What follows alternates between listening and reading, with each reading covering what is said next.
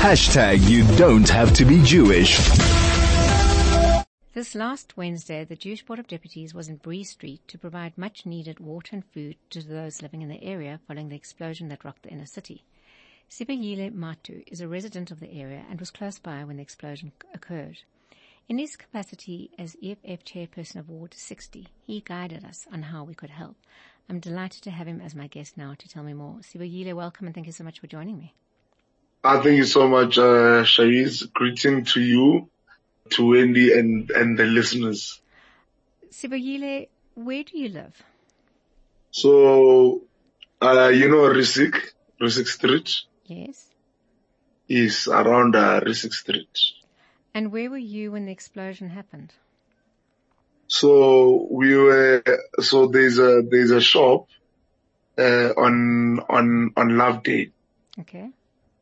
68 Loveday where, where we have, uh, meat and everything. So I was, I was that side. So I was around the Love Loveday area. How, how far is that just to paint a picture from Bree Street? Literally not even 500, like I can say 100 meters. Wow. So you were literally close by. What happened? What did you feel? I don't, I, I don't know. I can't say I, I know what happened. Um, everything was fine. And then everything just happened like in an instant. Must have been horrific. Must have been frightening because you don't know exactly what is happening. I mean, even today we don't know exactly what happened, but at the time, did you hear noise? Did you smell gas? Well, I mean, when, when, for, for some time after the, the explosion took place, the, the emergency services were very quick to respond. They closed off the street, uh, and everything. People could not, uh, move. Um, the only people that could move were people who were actually trying to leave their buildings.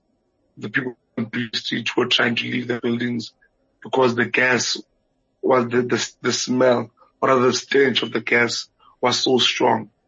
So you could, you could literally see the gas coming, um, from the ground. How long did that smell of gas stay? I can say till the, it cleared around the, I can confidently say you, till the next day. Sure. So when we were there on Wednesday, they were already digging out. Um, the roads were starting to open. I saw the shops were operating again. What's that like? What has that week been like? Well, I mean, for one, for for one, there hasn't been uh, water and and electricity. So the water electricity services were were affected, right? Correct. And then, so I think that was the, the biggest headache, you know, the fact that we had to, people had to line up to get water, the fact that people had to line up, um, you could not cook, like everything was just, was just disrupted, you know. Well, you, it happens that you don't have electricity or we don't have water. It's never happened not having electricity and water. Horrible. Horrible. Sivuyile, when we were, So we, Sorry, we had to use the, the toilets outside and everything. Is, is the situation better now? I mean, I, I think, uh, what, uh, the board of the Jewish board of deputies, your, your contribution to us assisted us a lot. The situation is getting better by the day. It, we wish things could move faster, but the situation is, I don't know if it's getting better or people are just getting used to it. Yeah, the South African condition, actually.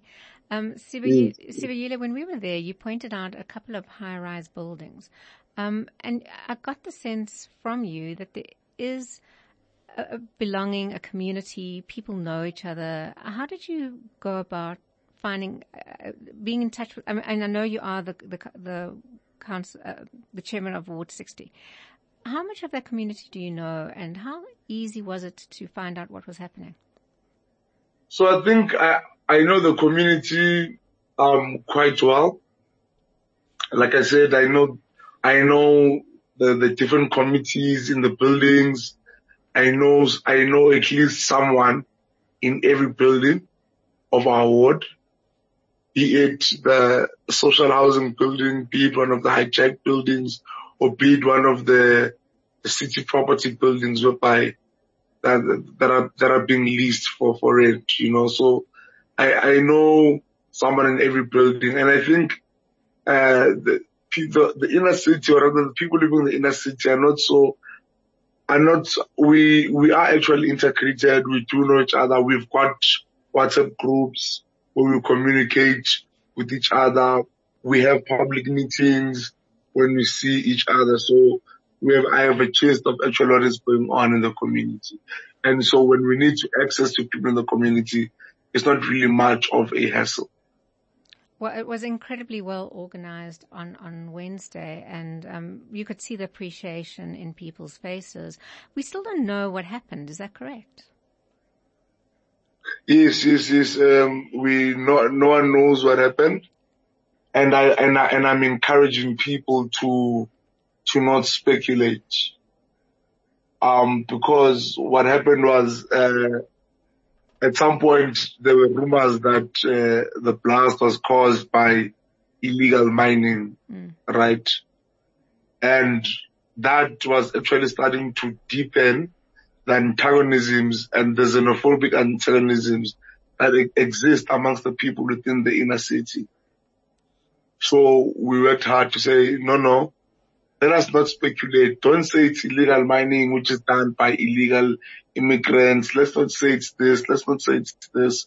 Let us just wait for the experts and the, and the municipality to give us an official report as to what took place, what was the cause of this issue. Yeah, you know, you, get a sense how cosmopolitan the inner city is, and obviously, you know, everybody was affected by it. You know, hawkers, whether they were South African or Zimbabwean, lost their goods. Um, the, the, store traders on the side, it, it, is a devastating situation, and I think they said they're going to declare it a, a state of disaster. Is that correct? Yeah, yes, they did say that, but uh, not nothing has been confirmed yet. Well, Sivuyile, we, we're grateful for your assistance in helping us to help our fellow citizens in, in, the inner city that were, must have been so traumatic. I mean, I think we all live in such a state of nervousness as it is that that must have been absolutely traumatic. So we're very grateful for your assistance. And, um, yeah, please do keep us informed. No, no, no, thank you very much. And you are more than welcome to come. Like, like I said, uh, the, your, your help, it went a very long way. You might not, I don't think you realize actually how the, the, the how the Jewish Board of Deputies, how you, Wendy, and class and them have assisted us as the community where we are truly grateful. Uh, please don't stop the good work that you are doing. Thank you very much. That was Sivuyile Mhatu, EFF Chairperson, Ward 60.